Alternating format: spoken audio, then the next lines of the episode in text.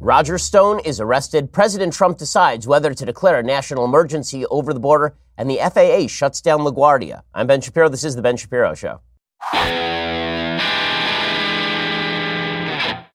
I gotta say, the writers for season five of Trump, it's getting a little bit muddled at this point. Honestly, like you know, there were some there were some nice storylines. They all seem to be coming together. They're coming together kind of quickly, kind of like Avengers: Infinity War. And now they seem to be kind of splitting apart again. It's a little chaotic. The direction's a little messy. I'm not sure I can follow all the action, but don't worry, we will break it all down for you and bring you the latest. First, let me remind you that you need coffee to get through this stuff, and that's why you need Black Rifle Coffee because morning coffee is an American institution. That's why when it comes to starting my day, I reach for the most American coffee on the market Black Rifle Coffee. Black Rifle Coffee gives a portion of their sales to veterans and first responder causes. They roast to order. They guarantee you fresh, delicious coffee with every single order. And Black Rifle's Coffee Club makes things super easy. Just pick your blend and the amount you want, and Black Rifle ships your coffee direct to your door every month, hassle free. Wake up with America's coffee. That is Black Rifle Coffee. Visit, visit blackriflecoffee.com slash Ben. Receive 15% off your order. That's blackriflecoffee.com slash Ben for 15% off. Again, blackriflecoffee.com slash Ben. The coffee's great. So are the folks who run the company. I mean, these are folks who are not politically correct. They're not going to back down in the face of silliness. Blackriflecoffee.com slash Ben. Go check them out right now and receive 15% off your order again. That is blackriflecoffee.com slash Ben blackriflecoffee.com slash Ben for 15% off. All right, so the big breaking news just moments before our show began today is that Roger Stone has been arrested. Now, you remember Roger Stone from such things as I have a giant tattoo of Nixon on my back, and also I say weird stuff a lot. He's mostly known for being a he's mostly known for being a political operative, very friendly to President Trump. He has now been indicted. It went down like this. Apparently, CNN was on scene for his arrest. And people were wondering why exactly CNN was there. So there was a lot of speculation. There was a leak from Team Mueller to CNN that they should be there with cameras when Roger Stone was arrested. In reality, that's not what happened. CNN reporters apparently were at the D.C. courthouse. They saw some extra filings with the grand jury, and they decided to stake out Roger Stone's house, figuring that he was next on the indictment list, especially since Roger Stone himself had said he was next on the indictment list. So that's how we have this fascinating tape of an entire SWAT team going to Roger Stone's house. Now, now, normally I'm not too critical of law enforcement because, you know, they do what they have to do. But I do wonder why it took an entire SWAT team to take down a 1,000 year old man with a back tattoo of Nixon. I'm just wondering, like, was, was that super necessary? Did they think that he was going to be holed up snorting lines of cocaine and then he was going to pull out a giant minigun and shout at them, say hello to my little friend? Like, what did they think was going to happen here? Anyway, here is what it sounded and looked like when the FBI arrested Roger Stone this morning. Breaking news this morning the FBI has arrested Roger Stone, the president's political advisor. Exclusive footage you're looking at right now from CNN as the FBI arrives at Roger Stone's residence in Fort Lauderdale, Florida. Okay, that's it. FBI, open the door. And now they're about to say another warning. FBI warrant. FBI warrant. You can see Roger Stone With right Roger there, Stone. a little bit behind that door. And yes, you know, standard operating procedure for the FBI to show up heavily armed in riot gear like this. Okay, standard operating procedure, maybe. Or they could have just called Roger Stone's lawyer and said, We are coming to arrest you. But probably they thought that he was going to destroy documents if he knew when he was going to be arrested. The reason I say that is because they also raided his Manhattan apartment on 117th Street. So, what is the indictment all about? People immediately are saying that this is all about Russian collusion. Okay, let's make clear there has still not been a single arrest for criminal activity related to Russia. The actual charges here, the actual charges are lying to the FBI, as have been the charges for everyone. So, the very short story of the Mueller investigation so far, you can read it one of two ways. The very short story of the Mueller investigation. One way is people in the FBI did not like President Trump. That would have been people like Lisa Page and Peter Strzok. And they decided that they were going to initiate an investigation into Trump when he was a candidate. And now they are racking up a bunch of charges because they got a bunch of schlubs to lie to them. And that's what that's the entire story of the campaign. It was initiated in bad faith, and these arrests are merely a consequence of when you ask political people embarrassing questions, they tend to lie to the FBI. That's read number one. Read number two is that the investigation was initiated in good faith, that the FBI saw a lot of Trump associates who were talking with the Russians. They saw a lot of movement between the two sides, and they figured something was going on, so they launched a counterintelligence investigation that has now become a criminal investigation because of all of the people who lied to them. So we sort of have to determine whether this was a good faith effort by the FBI or a bad faith effort by the FBI. What has not been established at this point is that President Trump was involved in criminal activity with Russia. Now, again, that's a different thing than did President Trump and his campaign collude with Russia. So collusion was never a legal term. There is no crime of collusion. Right? Uh, my producers and I collude on this show every morning. That does not mean that we have committed a criminal act, although some might want to arrest us for it. The fact that Trump and that Team Trump was working with people who were go-betweens for WikiLeaks is not quite criminal activity. Eugene Volokh had a long column about this in the Washington Post a couple of years ago, in which he discussed whether it was in fact a criminal activity to work with foreign sources to reveal opposition research on your political opponent. Obviously, it's not. I mean, Hillary Clinton took opposition research on Donald Trump from the Ukrainian government, apparently, during the campaign. Politico reported that. That was not criminal activity. It is not criminal activity to work with people from foreign countries to reveal information about your opponent. Now, could it still be collusion in sort of the colloquial sense? Is it bad that the Trump campaign was working with WikiLeaks, which is an evil Russian cutout organization, in order to target Hillary Clinton? Yeah, that's bad. That's not a good thing. From any moral point of view, you do not want to be colluding with WikiLeaks, one of the worst organizations on the planet, even if it means taking down somebody like Hillary Clinton. Now, listen, that battle was litigated and fought during the 2016 campaign. And so I'm relitigating something that's already been closed. In the middle of that campaign, Donald Trump was saying, I love WikiLeaks. So this is not a new issue. It's not as though he was hiding this at all. The real question becomes twofold. One, did Trump order this sort of collusion between the campaign and the Russians? And two, is that a crime? Because if it's not a crime, it's not impeachable. It could be politically damaging, however, and we'll get to that in just a second. First, let's talk about exactly what Roger Stone was arrested for. So, the indictment charges that in or around May 2016, the Democratic National Committee and the De- Democratic Congressional Campaign Committee became aware that their computer systems had been compromised. On or about June 14, 2016, the DNC publicly announced that it had been hacked by Russian government actors. From in or around July 2016 through in or around November 2016, an organization, WikiLeaks, which had previously posted documents stolen from other U.S. persons, entities, and the U.S. government, released tens of thousands of documents stolen from the DNC and the personal email account of the chairman of Hillary's campaign, that had been John Podesta. On or about July 22, 2016, WikiLeaks released documents stolen from the DNC. Between on or about October 7, 2016, and November 7, 2016, WikiLeaks released approximately 33 tranches of documents that had been stolen from the personal email accounts of the Clinton campaign chairman, totaling over 50,000 stolen documents. So this is all stuff that we know, right? They're just recapping the story for you. Then here uh, along comes Roger Stone. So what exactly did Roger Stone do?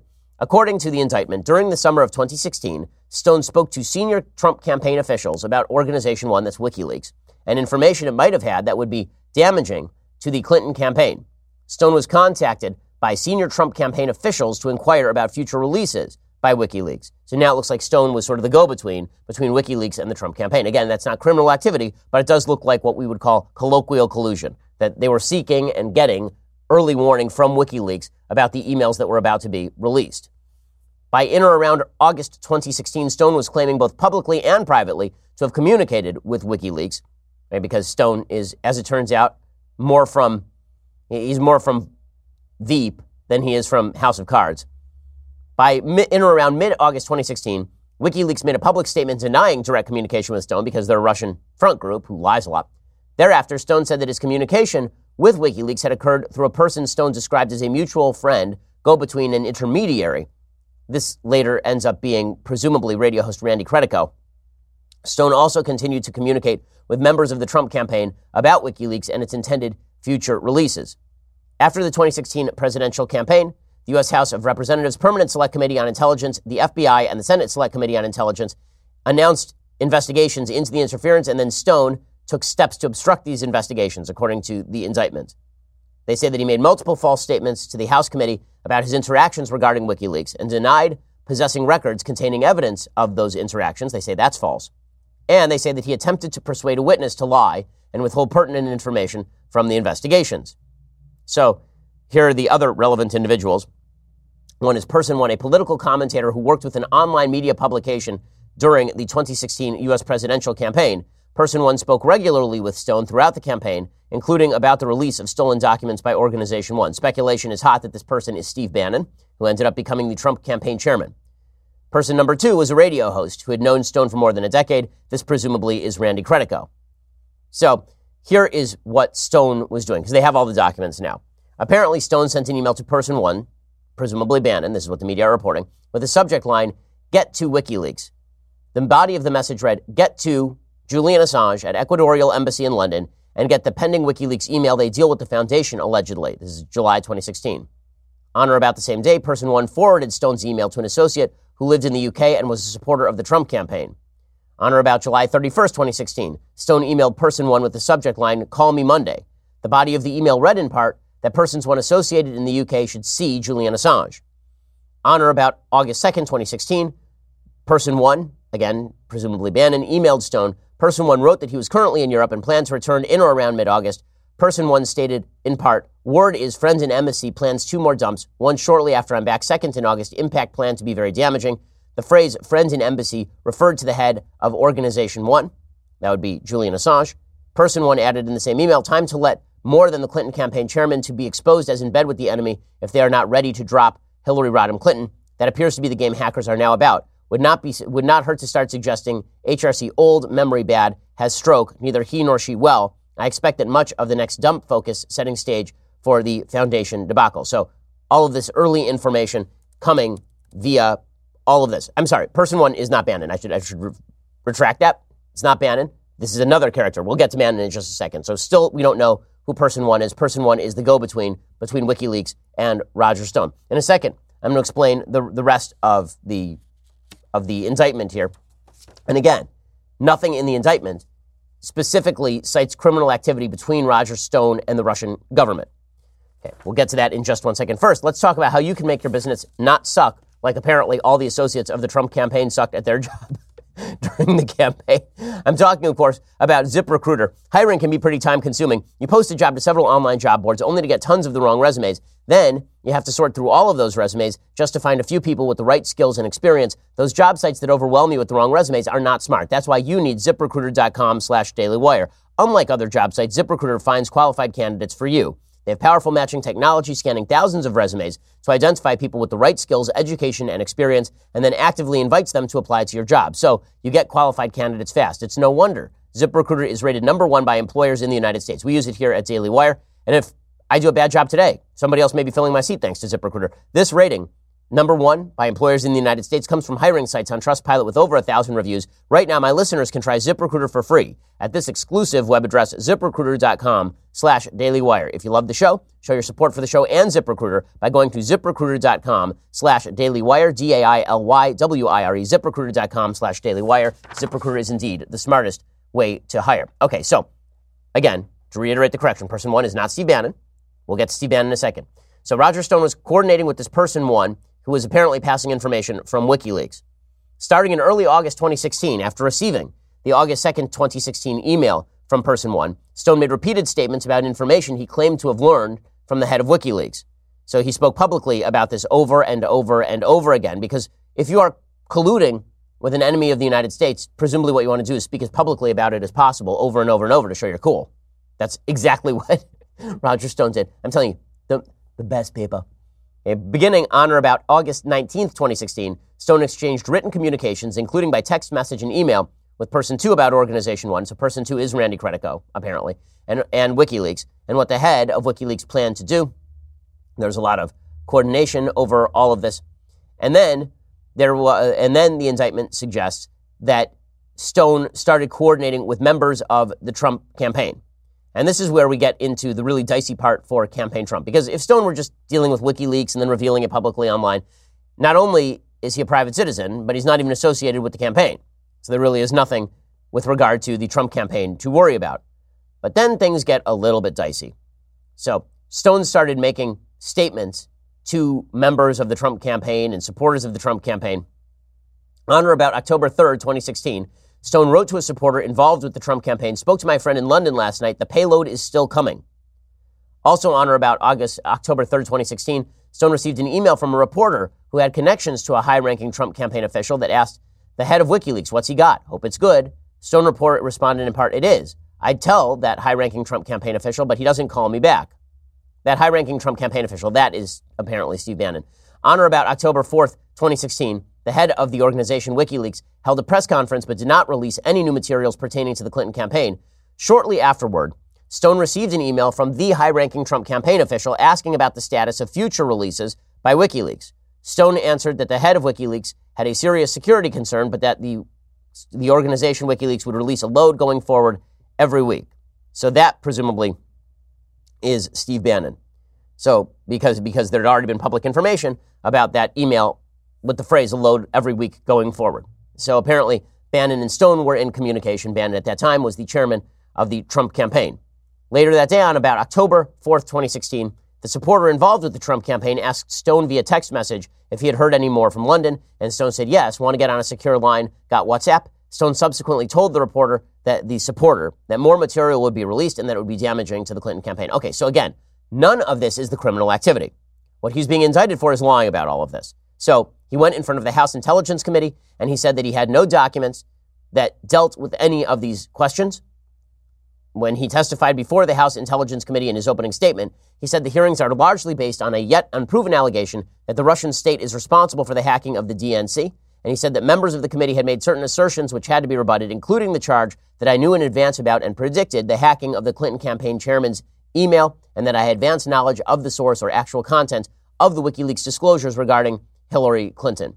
Now, how does this relate to Trump? Well, we've already mentioned, we've already mentioned that there is a problem here with regard to Steve Bannon. Steve Bannon was associated with the Trump campaign. He was the campaign chairman. He served in the White House uh, as the as the chief advisor to the president. Okay, all of that is a problem for Trump. But there is one particular phrase that is a, a bigger problem for Trump. Okay, this is from the report. After the July 22nd, 2016 release of stolen DNC emails by WikiLeaks, a senior Trump campaign official was directed to contact Stone about any additional releases and what other damaging information WikiLeaks had regarding the Clinton campaign. Stone thereafter told the Trump campaign about future releases of damaging material by WikiLeaks. Notice the language there. A senior Trump campaign official was directed to contact Stone. So, in other words, somebody very high up in the campaign was told by someone presumably higher up in the campaign, wink, wink, nod, nod, maybe Trump, to contact Roger Stone. Now, this is not a criminal problem for the president. Saying to his people, go get Roger Stone on the phone right now, that is not a criminal activity. Even saying, go get Roger Stone on the phone right now, he may have information about information that's going to drop. That's not illegal either. But it is a political problem for the president. And it's going to continue to undermine his claims that there is no collusion between his campaign and Russia. Because now we have two actual separate questions. One is, is there impeachable criminal activity here? And two is, did the Trump campaign collude with WikiLeaks? If, in fact, the Trump campaign knew that they were getting extra information from WikiLeaks, a Russian government front group, and it was being funneled via Roger Stone to the Trump campaign, that is collusion, even if it's not criminal activity. And that's not good for Trump. Now, how does all this play out? Well, here's how it plays out politically. Democrats suggest that they were right all along that Hillary Clinton never would have lost except for Donald Trump colluding with the Russians. Again, the evidence of that is scanty. WikiLeaks was going to release this stuff anyway. They didn't need advice from Roger Stone on when to release it. And it turns out that there's no actual information in this indictment suggesting that WikiLeaks was taking advice from the Trump campaign. Rather, it seems WikiLeaks was giving advance notice to the Trump campaign, which suggests that they would have been dumping this material anyway. So, take number one from the left is going to be Hillary Clinton lost because of WikiLeaks, Trump colluded. The Trump colluded part may still be true. We don't know yet. We just don't know. The she lost because of it is pretty dicey. But if you think that's not going to be a turnout boost for whomever runs against Trump in 2020, think again. Okay, the Democrats are firmly convinced that the 2016 election was stolen from them, even though that is not true. They're firmly convinced that it was illegitimate, even though that is not true. They're firmly convinced that if they all show up, they're going to win in 2020, which may very well be true. Okay, so the narrative on the right, counter, countervailingly, is going to be that there's no criminal activity here, that this was all a witch hunt, that it was originally started for no reason other than animus about President Trump, that you get a bunch of people in a room with the FBI and Congress and you ask them a bunch of embarrassing questions in politics, and they are probably going to lie to you. And that if Mueller had launched an investigation, or if the FBI had launched an investigation into Hillary, and then actually interviewed Hillary without her lawyer present, like Cheryl Mills, and then asked Hillary a bunch of embarrassing questions, she would have lied about things if they had launched an investigation into Fusion GPS and the Steele dossier and Hillary Clinton attempting to gain information via a foreign actor, Christopher Steele, about Donald Trump, and then funnel that to law enforcement via Fusion GPS, if she'd been asked about that, maybe she would have lied. Maybe members of Fusion GPS would have lied. Maybe members of the Hillary campaign would have lied. We don't know because that investigation never took place. So the case on the part of the right is going to be in an investigation in which you ask people embarrassing questions, they tend to lie. If all you've got is that they lied to you without any evidence of underlying crime, then this really is a witch hunt. Now, here's the thing both cases are kind of true, right? It is kind of true on the part of people on the right that if a similar investigation had been launched in depth against Hillary Clinton, a bunch of people would have gone to jail. And it is similarly true, according to people on the right, that there is no underlying crime as of yet. On the part of the left, it is true that this is just more in, this is more evidence that members of the Trump campaign were warm toward collusion with Russia. So all these things can be true, and it's all going to play out politically. I don't think this results in impeachment. If all that ends up happening here is more of the same, just more information on members of Trump campaign lying about things that are embarrassing, all that's going to happen is everybody is going to be ensconced in their own particular political position and doubling down. None of it is good for President Trump, of course. None of it is good for 2020. But it doesn't actually result in impeachment. It does result in, in more polarization and, and hunkering down into our various bunkers. Okay, I'm going to bring you the latest on the government shutdown in just a second. First, let's talk about your Second Amendment right. So, our founders knew that we had natural rights given to us by God, but that in order to protect those natural rights, we had to sometimes engage our natural rights to self defense. That's why the USCCA is there. What if I told you that when you walk to the mailbox today, you will find the $1,000 you've been needing to finally buy the gun of your dreams. You could add a Kimber, a new hunting rifle. Well, that dream will come true for 10 of my listeners, thanks to my good friends over at the USCCA, who provide education, training, and trusted legal protection for responsible gun owners like you and me.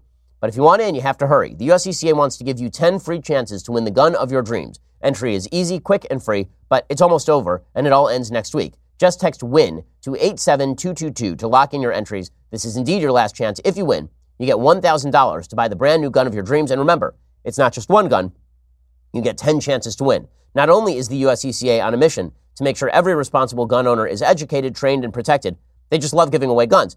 But you're running out of time. Don't miss your last shot at getting the gun that you want. Text WIN to 87222 right now to get your free entries. Really, there's no reason not to. USCCA is a great organization. Text the word WIN to 87222. Again, WIN to 87222. 222. All right, so the latest on the government shutdown is that things are beginning to get incredibly ugly. There was an attempt yesterday by some Republicans to fund certain areas of the government or at least get people their paychecks. Right? This isn't even about funding of the government. The government has not run out of money. It's just that the payroll operating services are not operating. So Republicans basically said, okay, well, you know, the government shutdown can continue in that we will not fund the government. There will not be a new continuing resolution to fund the government, but people should still get their paychecks in particular areas of the of the armed services, particularly. Yesterday, Senator Ted Cruz got up and he said, "Listen, let's just fund the Coast Guard. I mean, for goodness sake, let's get those guys their checks." Every Republican agrees. Pay the Coast Guard right now. Senator Kennedy's bill did one thing and one thing only. It paid the salaries of the men and women of the Coast Guard. It didn't touch any other issue. Every Republican agrees with that bill. And the Democrats objected and said, We will not pay the Coast Guard. The Republicans are willing to compromise, have offered to compromise, and in fact, just now sought to pay the Coast Guard. And the Democratic position is no, no, no, we object. Okay, and that, of course, is true. Democrats are not interested in reopening the government at this point. They think that they actually have stumbled upon a baton that Trump handed to them. And there's pretty good evidence of that by polling data. It is also true that as the shutdown gets uglier, people are going to get angrier and angrier over it. And they're going to ask, why doesn't one side or the other just cave? Now, again, if President Trump had spent the last month going around and saying, listen, all I want is this little pittance, Democrats won't give it to me. Let's just make sure that we're secure. If he had spent the last month really doing an all out PR push, I think maybe the math is a little bit different. Maybe it isn't. But things are certainly getting ugly quickly. According to Bloomberg, a speedy conventional wisdom is taking hold that the LaGuardia airport closing in New York will precipitate the end of the stalemate in Washington. Indeed, security delays for air travelers are the shutdown's only real life effect on many Americans because earlier today, the FAA announced that they were going to shut down all air traffic in and out of LaGuardia Airport, which is a major airport, obviously. One question is how this may affect the Transportation Security Administration's reputation and bargaining position on budget, potential personnel cuts, and the like we're starting to see a revival of the term security theater, the idea that the TSA, which in a 2015 internal investigation failed to detect 95% of mock explosives and weapons, merely gives travelers a feeling of security without actually providing it. That, of course, is largely true. I think the TSA is a dumb organization overall. That doesn't mean TSA agents are bad or that they're bad at their jobs. It just means that you didn't need the TSA in the first place. If we privatized security at the airports and Delta was, were responsible for security on Delta flights, you'd be better off. At least there would be legal liability lying with those companies. The TSA says more employees are reporting financial limitations, and that is preventing them from coming into work. The Atlanta airport is experiencing the longest average wait time of 42 minutes. The national average is about 30 minutes right now.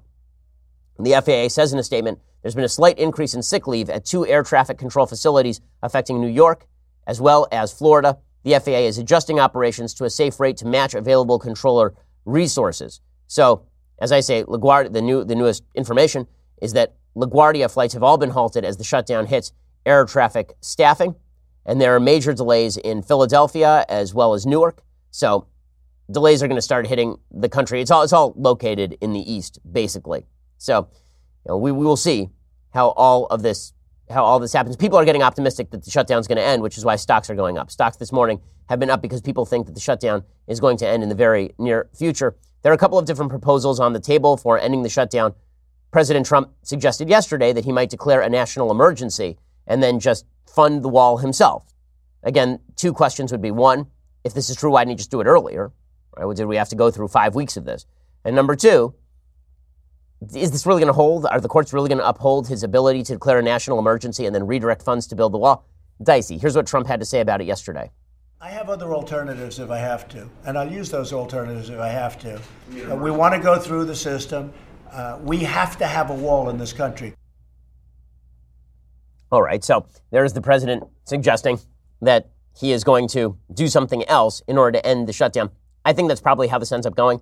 I think a court probably ends up striking it down. I think the wall doesn't get built that way, but we will find out. One of the big problems here is that Republicans suck at PR. As I've said before, if the Republicans had made a full court press, not, not Republican commentators, the Republicans themselves, if Trump had made a full court press, if senators had been out there every day on the campaign trail beating the drums for why aren't Democrats just giving us this money? This is not that hard. If that had happened, it would have, it would have been very helpful. Instead, you've got idiots like Wilbur Ross, the Commerce Secretary, appearing on national television and saying that everybody is basically, well, what's the matter? Are people really going hungry? Oh, Wilbur Ross. Oh, Wilbur Ross. Apparently, Wilbur Ross is so disliked inside the White House, he shuffles around, I kid you not, wearing slippers in the White House with the Commerce Department seal, like actual slippers. And he speaks incoherently in meetings, was the rumor. Here's Wilbur Ross speaking incoherently on national television. Mr. Secretary, there are reports that there are some federal workers who are going to homeless shelters to get food. Well, I know they are, and I don't really quite understand why. The obligations that they would undertake, say a borrowing from a bank or a credit union, are in effect federally guaranteed. So the 30 days of pay that some people will be out, there's no real reason why they shouldn't be able to get a loan against it. Okay, so, all right, Wilbur Ross, thank you so much for your economic insight. And then Larry Kudlow made a boo boo. He then went on, he, he was on C SPAN and he suggested that the reason that volunteers, that people are showing up to work is not because they want their back pay, it's because they're personally loyal to Trump, which is doubtful at best. With respect to people who do have financial hardships, as someone was asking, they are coming to work and giving them 20, the same 24 7 work they always did. They honor us. And they do it because of their love for the country and the office of the presidency and uh, presumably their allegiance to President Trump, but whatever, they're doing it. Give them some credit. You know, there's a lot of wonderful people in this country. Okay, they're not doing it out of allegiance to President Trump. They're doing it because if they leave their job, they won't get paid when the back pay comes in. I mean, that's the reason why you go to work. So, all sorts of fun happening over with the Trump administration. This thing is going to come to a pretty speedy end at this point. People are annoyed. There's no upside. The only question is is what Trump gets in return, if if anything, at this point. Okay, in a second, I want to discuss the media and, and religion because the media have continued their attack on religion this week, not just Covington High, but an incredible tweet from a reporter over at the New York Times. We'll get to that in just one second. First, you're going to have to go over, go over to Daily Wire and subscribe. For $9.99 a month, you can get a subscription to Daily Wire. That comes along with the rest of this show live. You get to be part of the mailbag, which we are doing today. You will also get to see our, our live two hour show later today. Every day we do live two hours. We have a radio show. And during the breaks, we sometimes answer your questions. So you should subscribe just for that. We have all sorts of goodies. You should, you should subscribe at YouTube and iTunes as well, because that way you get our Sunday special. Our Sunday special this week is going to be awesome. So go check that out as well. We, we just have all sorts of good stuff for you at all times. It's amazing. All you need to do is subscribe for $99 a year. You get all of those wondrous glories, plus this, the very greatest in all beverage vessels. You see it? Look at it. This, it will make your life better. Go get it. $99 a year. Go check that out right now. Also, make sure you subscribe at YouTube and iTunes. Leave us a review. We always appreciate it. We are the largest, fastest growing conservative podcast and radio show in America.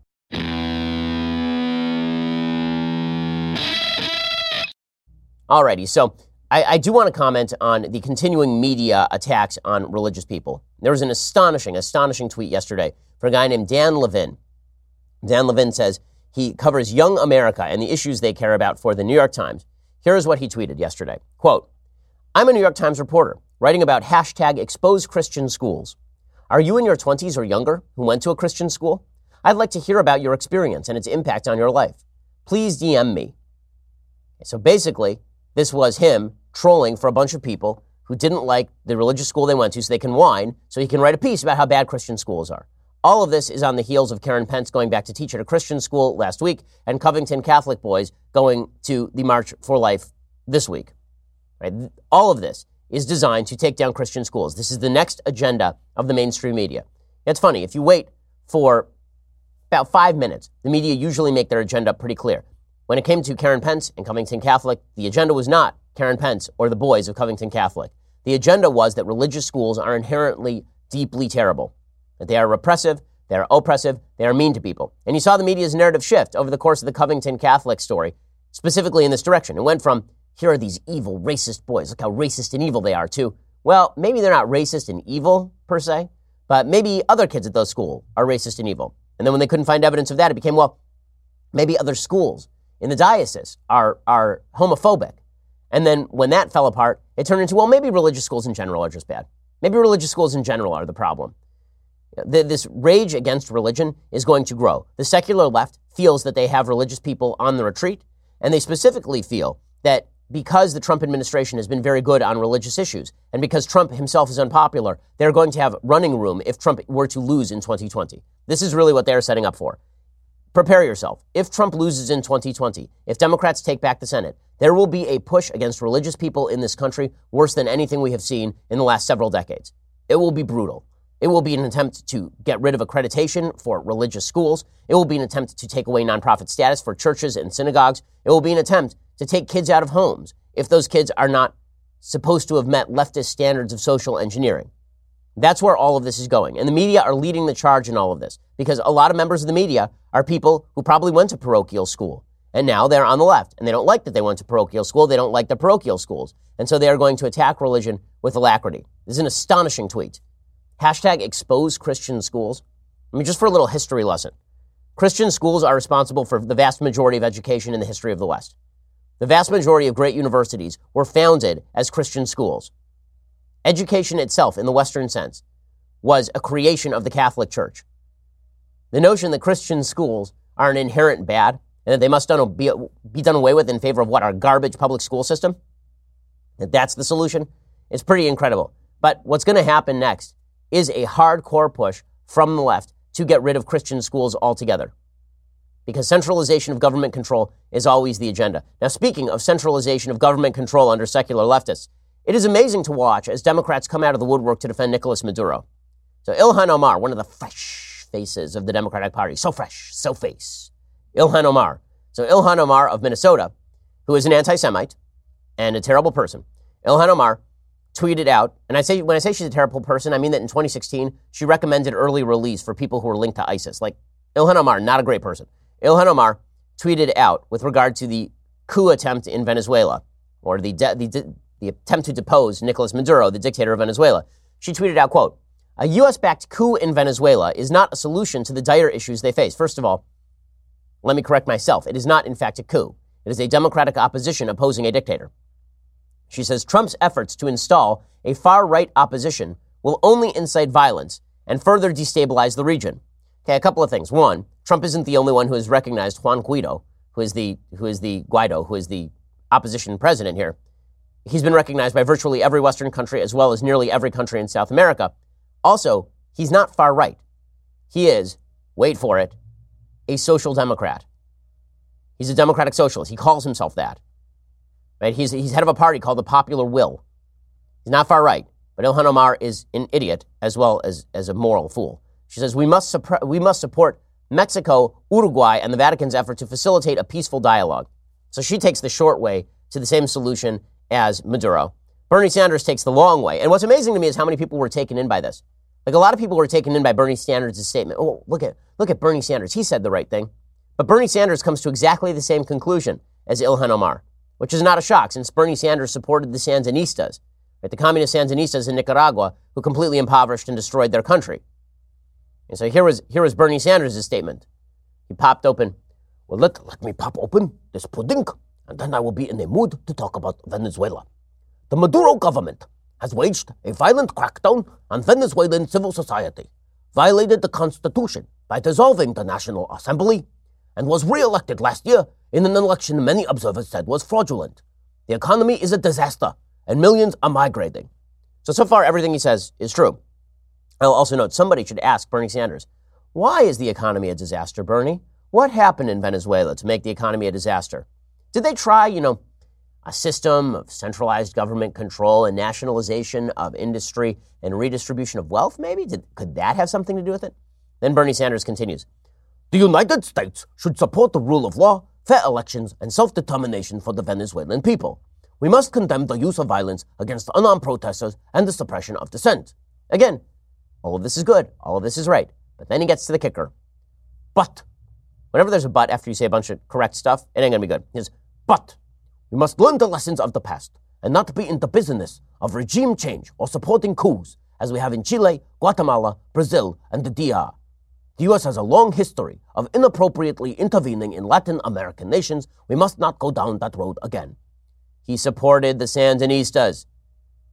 He literally supported the Sandinistas. And now he's supporting Nicolas Maduro. When you say that we can't get involved, really, what you're saying is leave Maduro in place because the military in Venezuela is backing Maduro. Things are going to get very ugly very quickly. We should be we should be providing whatever covert support is necessary to see Maduro ousted. That doesn't mean put American troops on the ground. It means do exactly the same thing we've been doing with folks in Ukraine. If we have to give deadly weaponry to people who are opposing Maduro, do it. Give them what they need to fight Maduro. Okay, let's get to you know what? Let's let's do a little bit of mailbag since it has been a very long week. Daniel says, "Hey Ben, it seems to me that conservatives are not only willing to engage in dialogue, but also seek out dialogue with the mission of winning people over. Differently, the left seems to shut down dialogue and not seek to change people's mind in the same way. Why do you think this is the case? Is there something fundamental about the nature of the political spectrum that makes it so? Well, I think right now, there are a lot of folks on the left who believe that free speech is a hierarchical construct. They believe that free speech itself only benefits people who have historically been powerful, and thus we need to suppress voices in order so that other voices may flourish and bloom. This is what Herbert Marcuse called repressive tolerance. He suggested that what we actually need is to repress certain voices so tolerance can spring forth in all of its glory. This is what you hear on college campuses when people say white privilege. What they mean is shut up, whitey, let everybody else talk. And this is the case that they are making. Now, they're not wrong that in, that in historical terms, white people have had more ability to talk than non white people. They are wrong that because history was bad, we should make, we should make the present bad as well by shutting people up.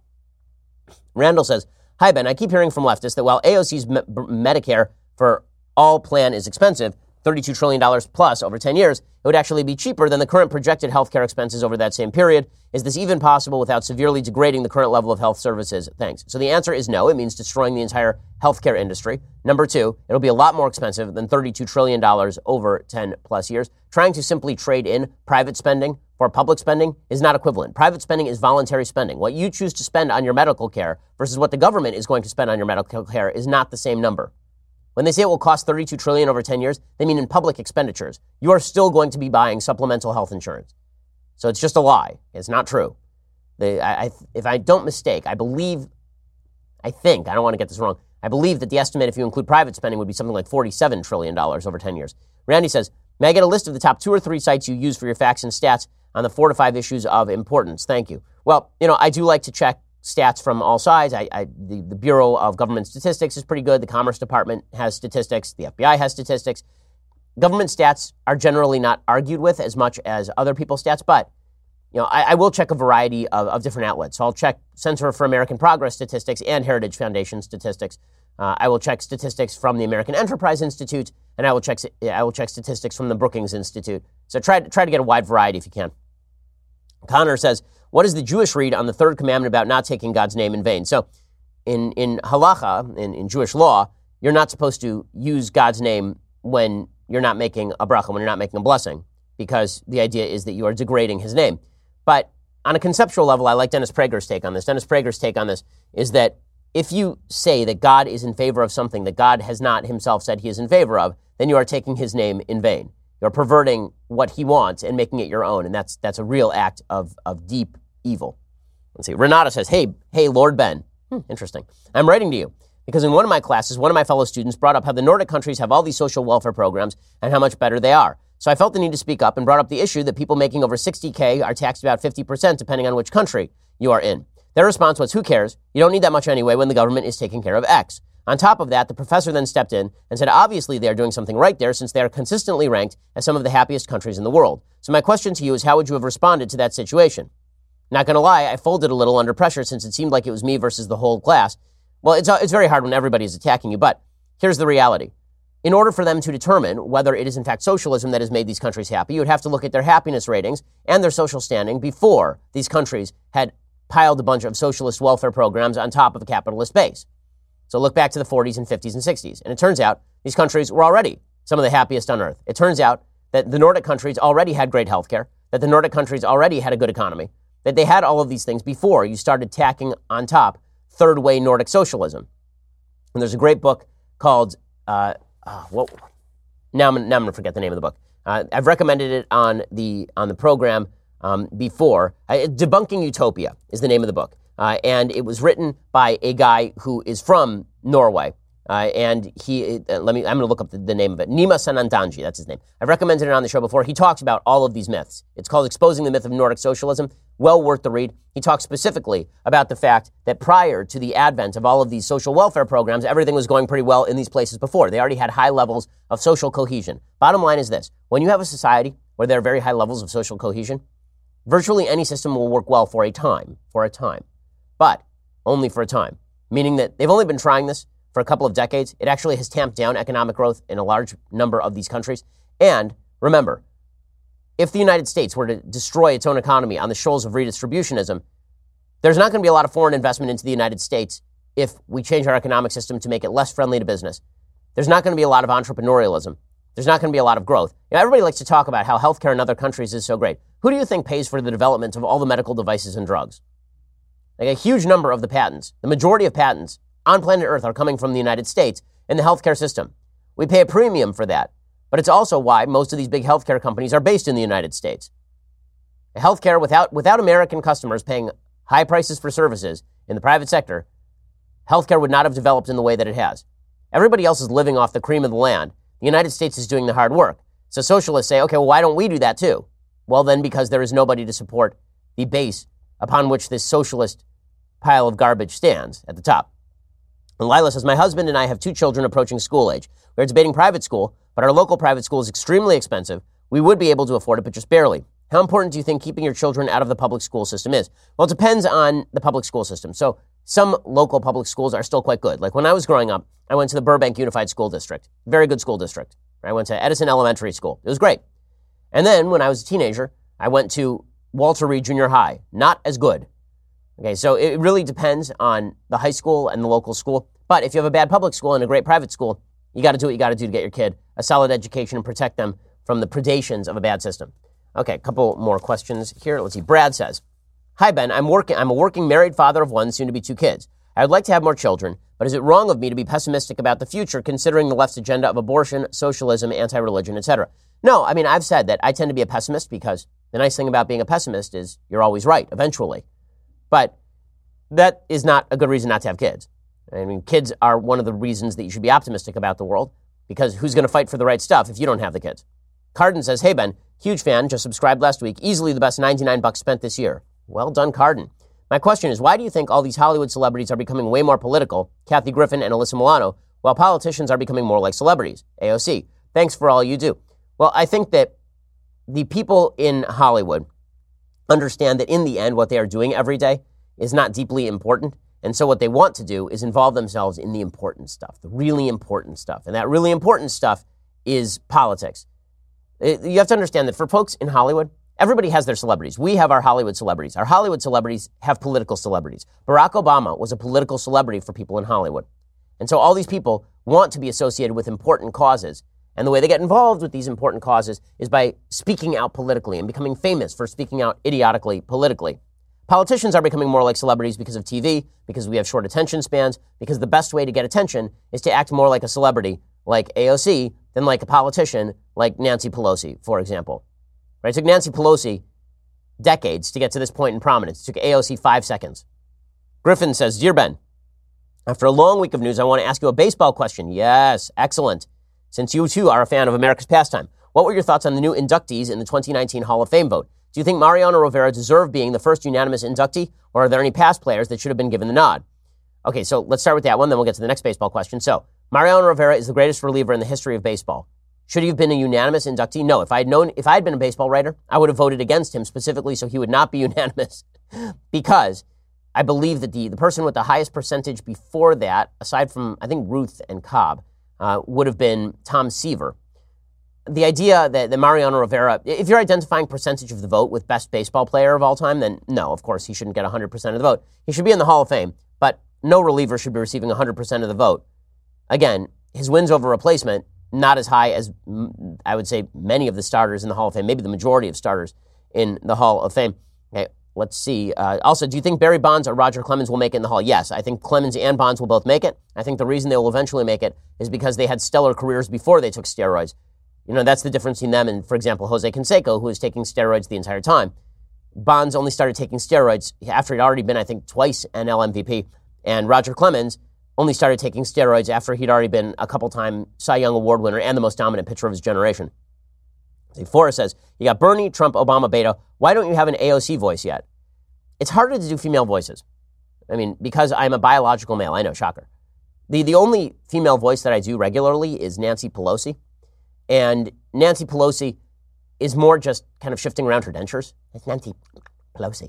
So that, that really is the extent of, of the female voices I do. If, if you were going to do an AOC voice, it would really be more an affect, right? It'd be more like, the world is an unfair place. It's just like, it's unfair. And we all know it's unfair. See, it's not great. It's not great. I need, I need, I need to work on it, but I'm not sure it's worthwhile working on it because she's self-parodical. And again, SNL already did her, right? She was the girl that you wish you hadn't gotten into a conversation with over Christmas.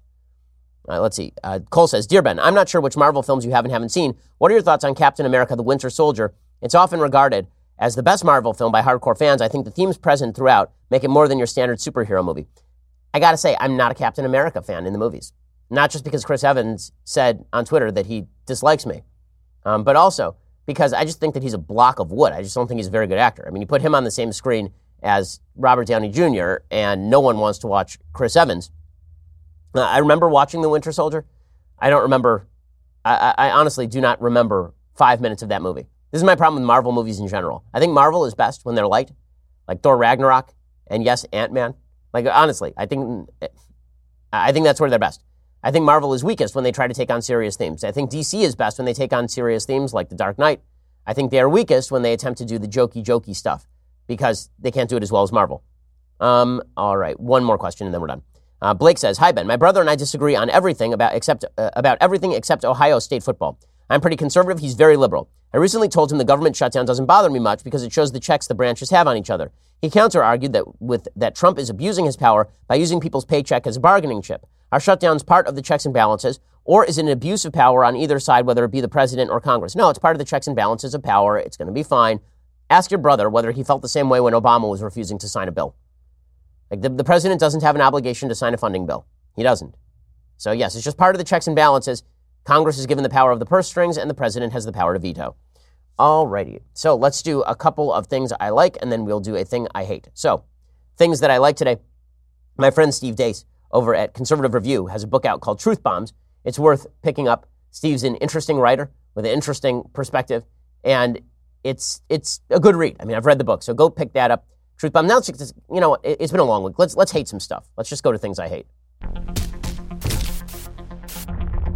So, hatred of religion has become very trendy these days. I, I love that Richard Dawkins, who is not world's greatest human, Richard Dawkins tweeted out this yesterday. Contemplation of World War I and II persuades me that patriotism, my country right or wrong, might be even more evil than supernatural faith. Italians in 1943 deserve credit for finally turning on their preposterous duce, but for Germans, the lure of patriotic loyalty was too strong. Okay, a couple things. A couple of key factors in the defeat of the Nazis, as well as communism patriotism and supernatural faith. Okay, people in World War II fighting on behalf of the United States were patriots.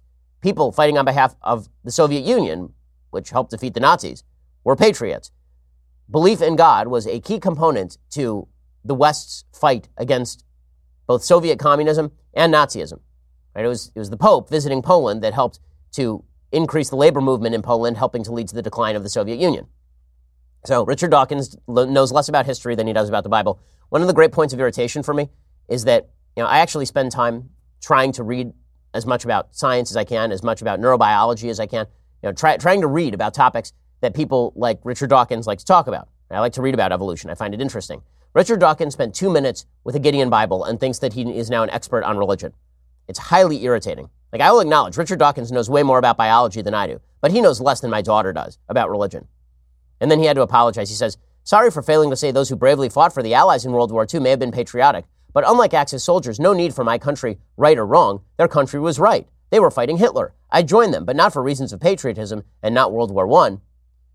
Okay, well, I mean, if we're going to define patriotism as my country right or wrong, then of course no one of good faith is in favor of that because if your country is slaughtering people en masse for no reason, then you'd probably not want to be in favor of your country doing that.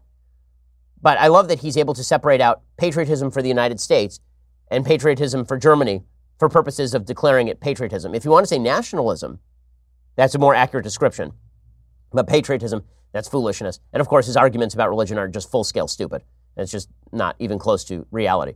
Okay, what? Let's see. One more quick thing. So, I ha- I'm not. I wasn't sure whether to put this in things I like or things I hate. So, Marc Lamont Hill, who you will remember went to the UN and called from, from the river to the sea, Palestine should be free, the destruction of the state of Israel.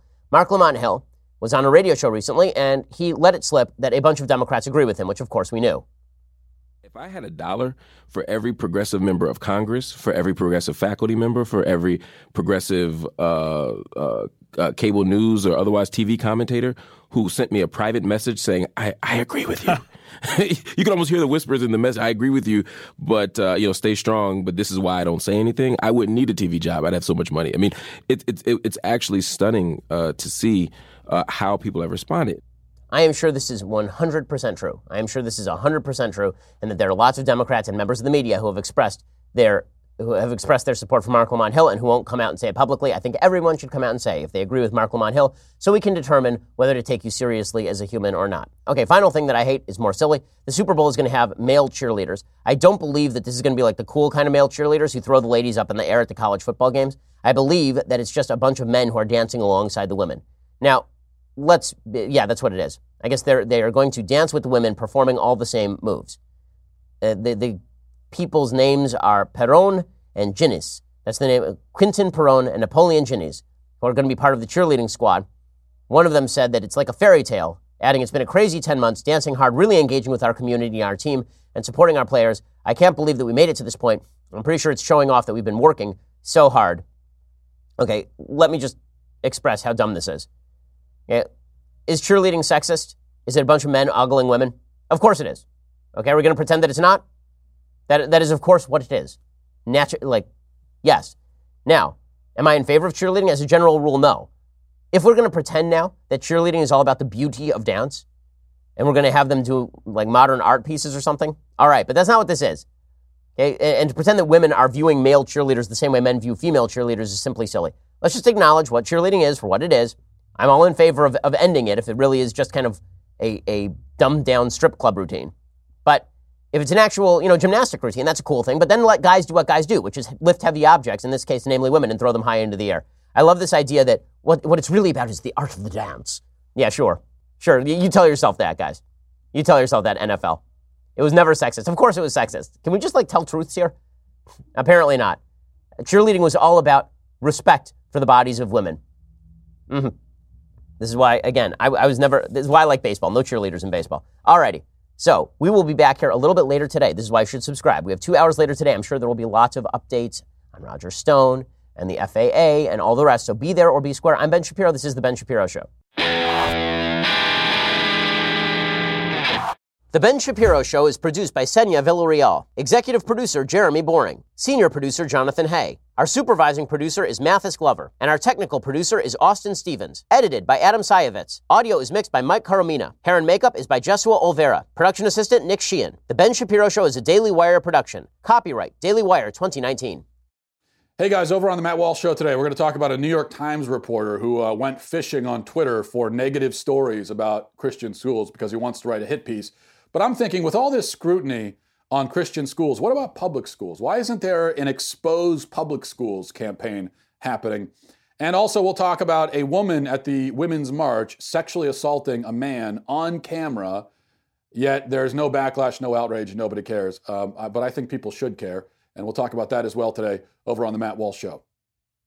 We'll get to more on this in just one second. First, Pure Talk believes in American values, and that free should mean, you know, like free. So when you switch to Pure Talk today, you'll get a free Samsung 5G smartphone. There's no four line requirement, no activation fee, just a free Samsung that's built to last with a rugged screen, quick charging battery, and top tier data security. Qualifying plans start at just 35 bucks a month for unlimited talk, text, 15 gigs of data, and a mobile hotspot. Pure Talk gives you phenomenal coverage on America's most dependable 5G network. It's the same coverage you know and love, but for half the price of the other guys. The average family saves almost $1,000 a year. So, I challenge you to choose a company that actually doesn't hate your guts and shares your values. Let Pure Talk's expert U.S. customer service team help you make the switch today. Go to puretalk.com slash Shapiro to claim your eligibility for your free brand new Samsung 5G smartphone and start saving on wireless today. Again, go to puretalk.com slash Shapiro to switch to my cell phone company. I've been using them for years. They're fantastic. You'll love them as well. Go to puretalk.com slash Shapiro and claim your eligibility on that free brand new Samsung 5G smartphone. Start saving.